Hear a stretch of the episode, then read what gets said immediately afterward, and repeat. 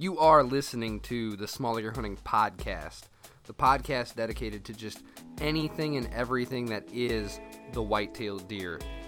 You know me, I'm Ty Miller, your host, founder, and the voice of SmallAcreHunting.com.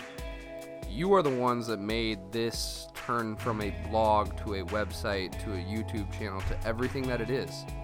So hopefully you find this new venture, this new consistent delivery of information via the podcast useful. But less chatting on the intro, more chatting on the topic. Let's get this episode started. Let's talk whitetails.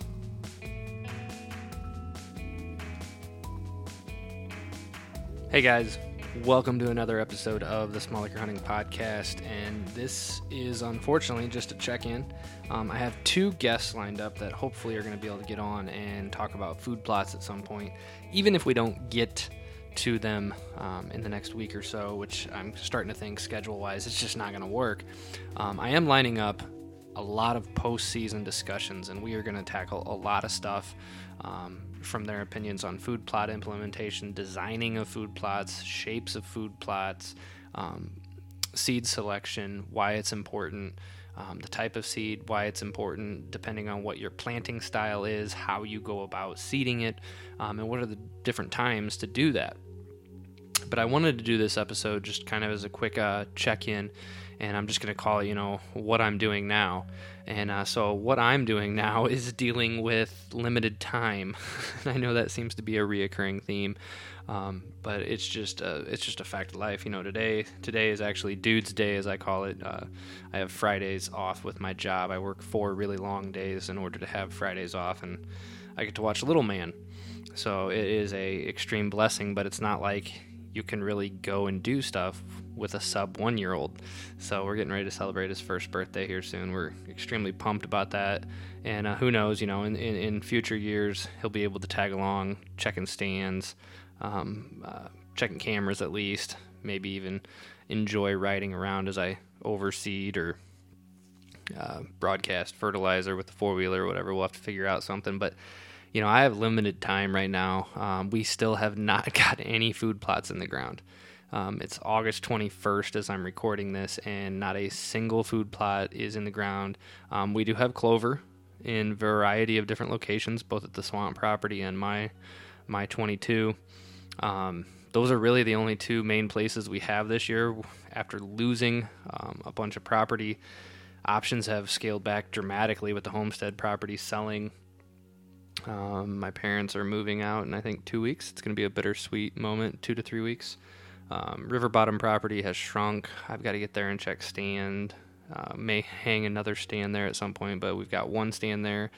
Um, it's a good option depending on. Uh, we're not going to be able to get a food plot in there this year. We just didn't have the time, but we're going to talk to them about locking in for the future. Maybe putting in a plot again out there um, once we know how everything's moving out there. But right now it's uh, I actually finally did do some inventory. So right now, uh, what I'm doing is planning my food plots out. Um, what's going to go where, how much I need. My garage is turned into a mini feed shack, right, or a seed shack right now. Um, and along those lines, let's chat for a second. You know, my seed selection. Um, what do I do for food plots? And let's talk about specific seeds, and then I'll talk brand if you want. Um, I know some people are very familiar with with with brands. Some people, that's the only thing they care about. They don't even know what's in the bag. All they know is, hey, I'm a pro staff member or a field staff member of blah blah blah, and they have the greatest seed ever. Oh, really? Well, why is it so great? What's in it? It's the greatest seed ever. But uh, let's let's talk specific seeds. So typically speaking, my food plots fall into one of three categories, and this is fall food plots. So let's exclude. You know, I love uh, clover, clover chicory. Many of you guys found me actually once uh, Cicero and I showed up in the Real World Wildlife Products uh, pamphlet or newsletter thing this year that they did, um, where I discuss my love for the clover chicory blend. It's the backbone of my food plots um, or food offerings that I supplement nature with. I have uh, one. I have one really main section, um, and then two other smaller sections with clover chicory. That that stuff does amazing. It is you know one of the first things to green up. It's one of the longest, easiest to maintain food sources, and the deer love it.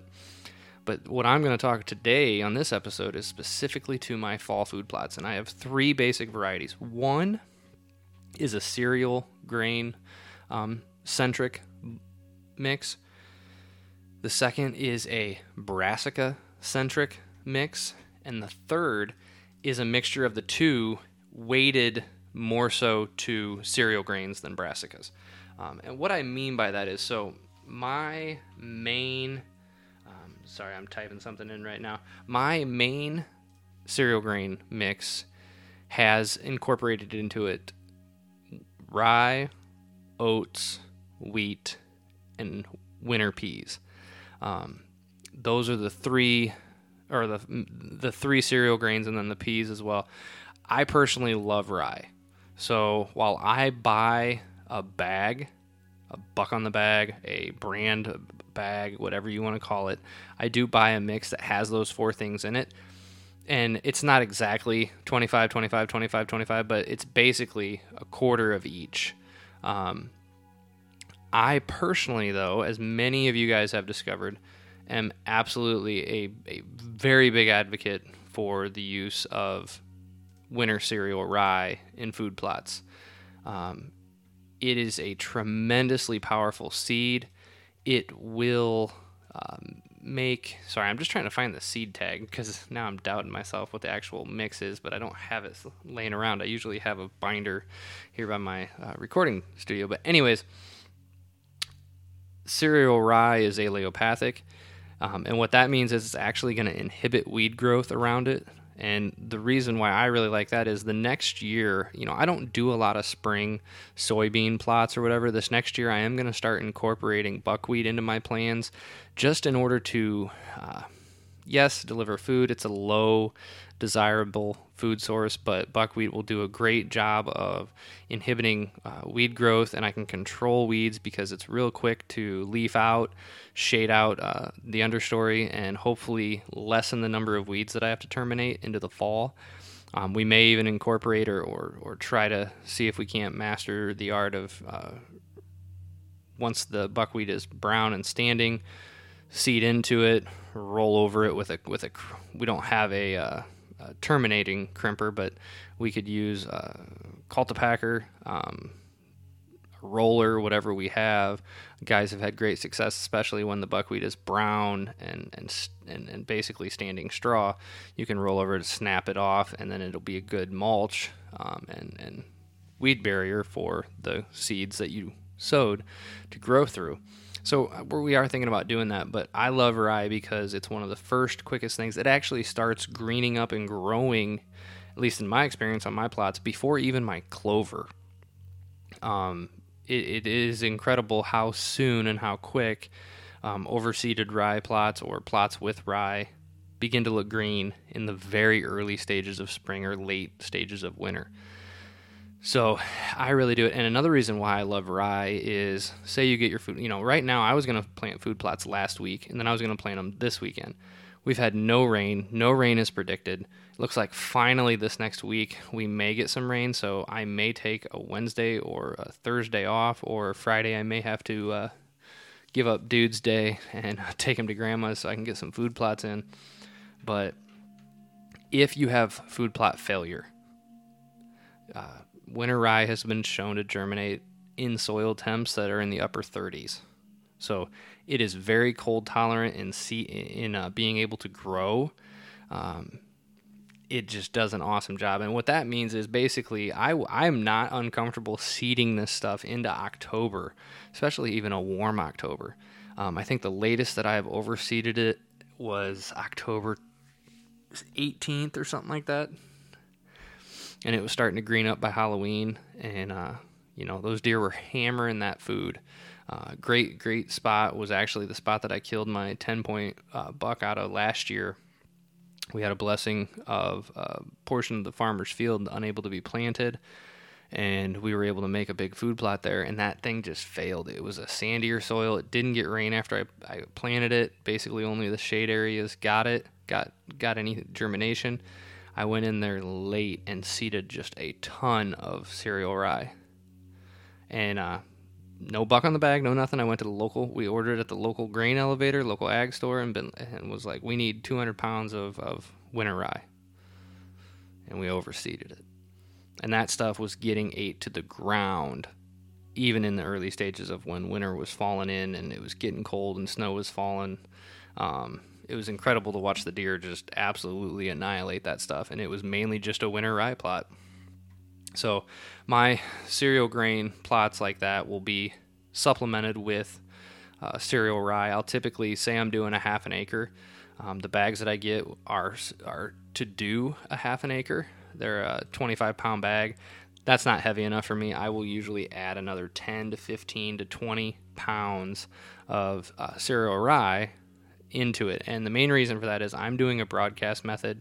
Sometimes I'm not even going to go back through with a light disc. If I'm going back through with a light disc, I don't have to worry about that. Um, I, I don't, then I'm good. You know, doing it that way, typically that bag will be fine. So the second plot is more of a brassica uh, blended plot for me. This is going to be a location that I am going to have great success over in the late season. Now, granted, I have discovered lately that the deer in my area just absolutely annihilate the radish tops. There is a stage at some point it starts when the temps drop down into the 40s and the 50s, not quite freezing yet, and to be honest with you, this is before the nitrates have dropped because you always hear people say, "Oh, well, you got to wait for the sugars to rise or the brass, you know, the freeze to sweeten up the brassicas." Well, really, what happens is the nitrate drop in them, and uh, so even before that, though, when they turn on to these these greens, it is it is impressive how fast they will eat them. But my mix, uh, basically, it does have a few oats in it, but it's mainly uh, tillage radish, or sorry, it doesn't have oats in it. Sometimes I will supplement it with oats, but it has it has a tillage radish, a purple top turnips, which everybody's kind of familiar with, uh, rape, sugar beets are mixed in there, collards are in there, um, different types, crimson clover, and then it has oilseed radish in there as well. So some tuber varieties, some smaller tuber varieties, some beets, and some non-tuber uh, rape and collards are in there. So just strictly putting on greens, taproot down, no big tuber on some of those. That's my brassica blend. And I seed this. I know some people get carried away and they overseed. They will seed uh, this stuff way too thick and then their bulbs don't get huge. Now, granted, if you have a mix like I'm using where it's not all tuber type stuff, but say you just buy some purple top turnips and that's what you're going to plant. You don't want to plant those things incredibly heavy because then the tubes aren't going to be able to get big. These tops are going to be fighting each other. The amount of fertilizer you're going to need in order to put on gigantic bulbs is just incredible. And you don't want to do that. So make sure you're not seeding it way too heavy. Um, I kind of live with the rule of about if I'm doing pure purple top turnips, I'm eight pounds to eight, eight pounds to an acre, give or take. That's really thin. Most people are going to say, you know, uh, 12 to 15 pounds an acre. Um, and, and you'll get great, you know, you'll get baseball sized tubers, maybe even a few softball size. But there's been years where I've grown uh, bigger than softball size. You know, they're, they're, they're borderline soccer ball almost or a ball in between those two. I'm kind of blanking on size reference of what to call it, but yeah, they're just pretty incredible. So I I kind of rotate between those two, but then I always have real world calls it their deadly dozen. I was doing it well before I think they ever even started advertising the deadly dozen. Basically, what I was doing was I was taking my brassica uh, centric blends, and I was holding off on those.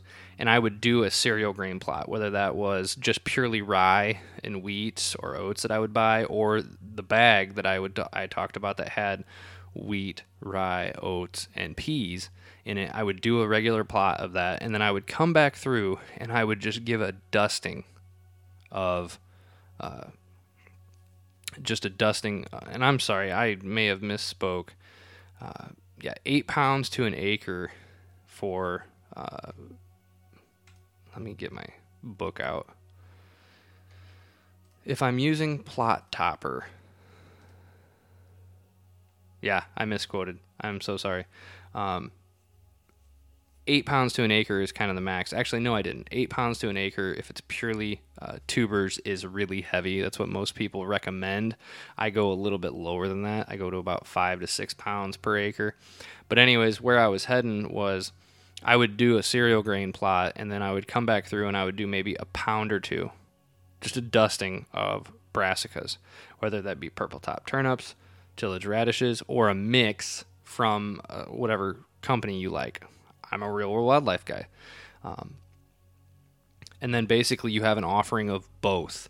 Uh, your tubers are going to get to a very decent size because they're not being inhibited a ton by the cereal grains, and uh, and I know some people will even plant the brassicas first.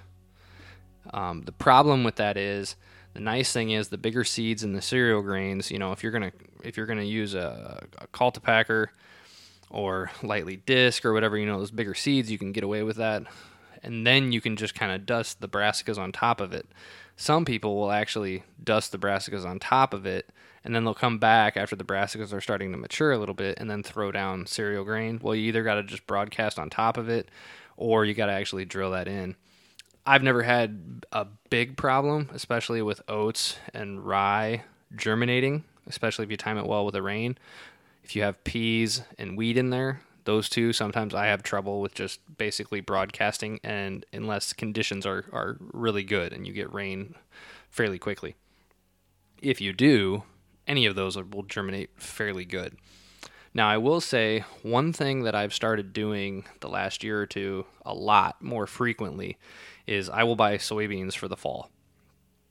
I cannot get soybeans to grow. I don't have a big enough food plot, and I don't want to go to the expense of uh, electric fence as of yet. But I will put uh, soybeans in mixes within bow range of stands that I think I have a high probability of hunting in the early season. Um, main reason for that is the same reason why I enjoy having oats mixed in. And there are times like when I shot Cicero, that section along that clover f- plot that I was looking at that I had disced up, I planted 100% just pure oats in there. I wanted something that was going to be much sweeter, quicker for the deer. I wanted early October to late October at the latest to be highly palatable and be attractive. And oats are definitely that. They're definitely much more so than the other cereal grains. I just noticed that the deer hit them harder, they hit them quicker, and they hit them earlier.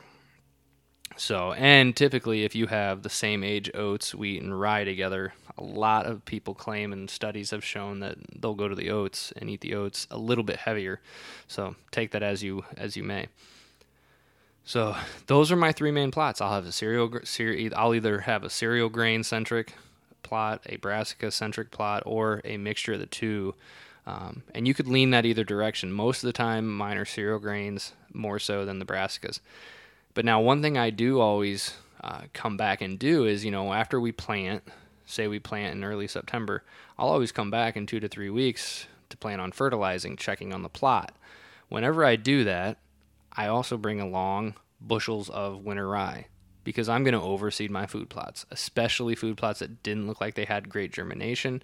Sections of it didn't have good germination. I am going to lay down, and I'm going to lay down extremely heavy uh, winter rye to eat up those spots.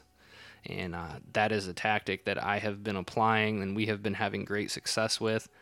There are even, there's, you know, I've been doing for a while now where even if a plot is looking really good, um, got decent germination, I'll still overseed it with winter rye. Get that fresh growth in there. I know a lot of people, and I even do, especially after uh, last year, uh, witnessing what some fresh growth rye does in October. If you seed that in October, man, that late October, early November time period where that, that, that rye is an inch to three inches tall and lush and just very desirable for the deer, tell you what, that food plot turns on and that is a dangerous thing to have. So keep that in mind.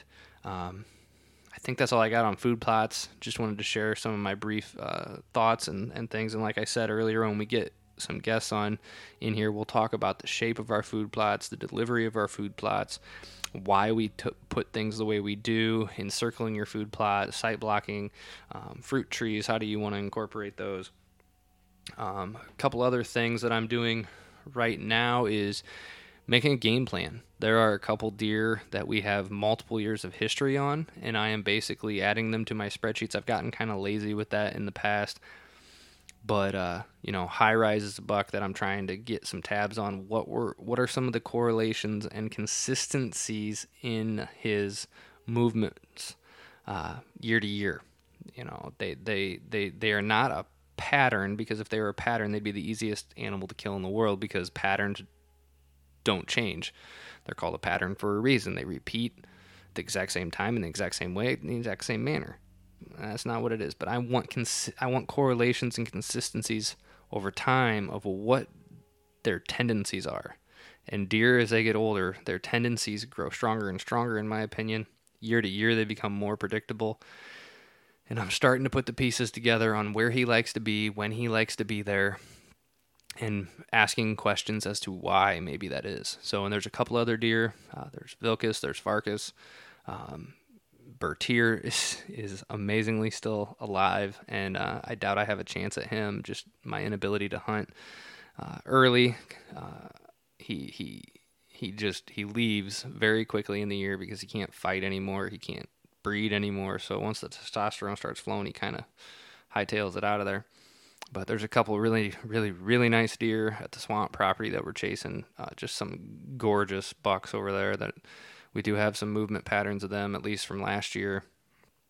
And we'll see if I can discover what deer they were the year prior to that as I look back through some uh, historical data and evidence and look up Weather Underground is a great source um, for that when you're analyzing tendencies you know, track the wind. What was the wind doing before the picture? Pre dawn wind, post dawn wind.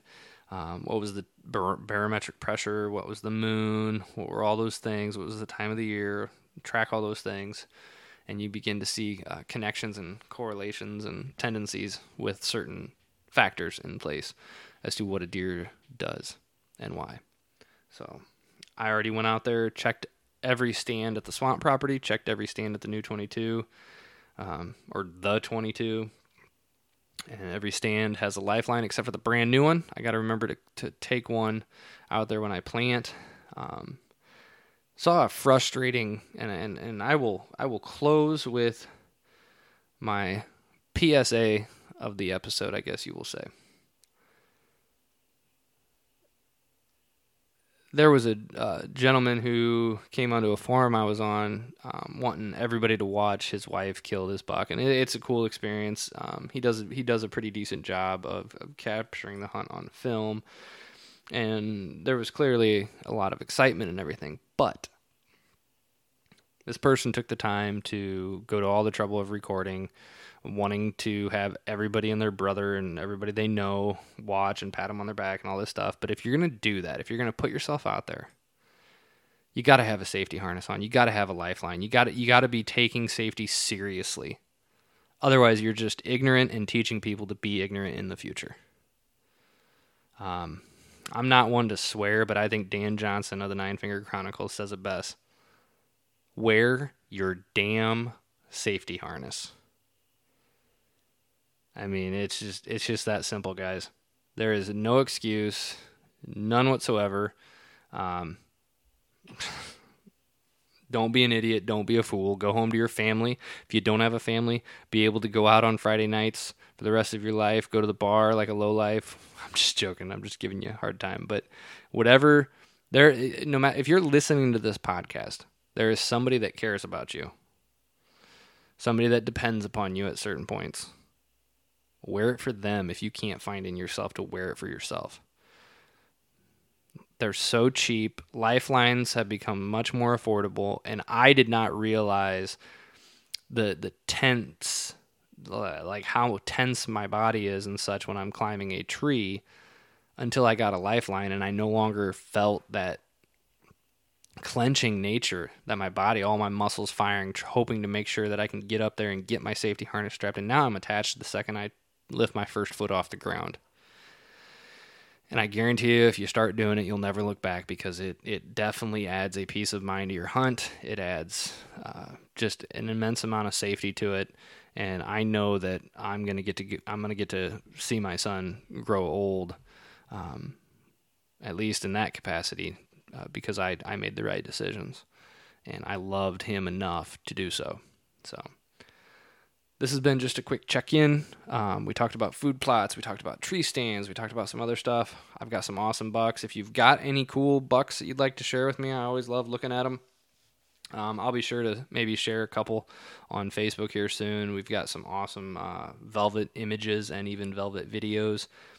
So, yeah, get your cameras out there, get your tree stands checked. Um, one crucial aspect, guys, that many people have forgotten if you haven't done it already. Um, get out there and get your access and entrance routes planned out. If you've got to walk through tall weeds, bushwhack a trail through it. Um, you want to touch as little as possible. I just raked and, and boot cleaned the the one access to the one my favorite stand at my place, and uh, keeping it clean of sticks and debris as much as I can. Obviously, they gather throughout the year, but uh, those entrance and exits can can and will change your entire season one way or another. I, I guarantee you that. So, this is Ty. God bless, and good luck out there. As I already said before, thank you for listening to this episode of the Small Acre Hunting Podcast. Hopefully, wherever you find yourself, private, public, big land, small land, new hunter or old hunter, there's something that you've learned for ultimately that's all I care about. If you have any topic discussion ideas for the Small Acre Hunting Podcast, be sure to email me at smallacrehunting at gmail.com. Be sure to like and subscribe to all the videos on YouTube, like and follow the Facebook page, check out the website from time to time, and as always, stay tuned for the next episode of the Small Acre Hunting Podcast. God bless, and good luck out there.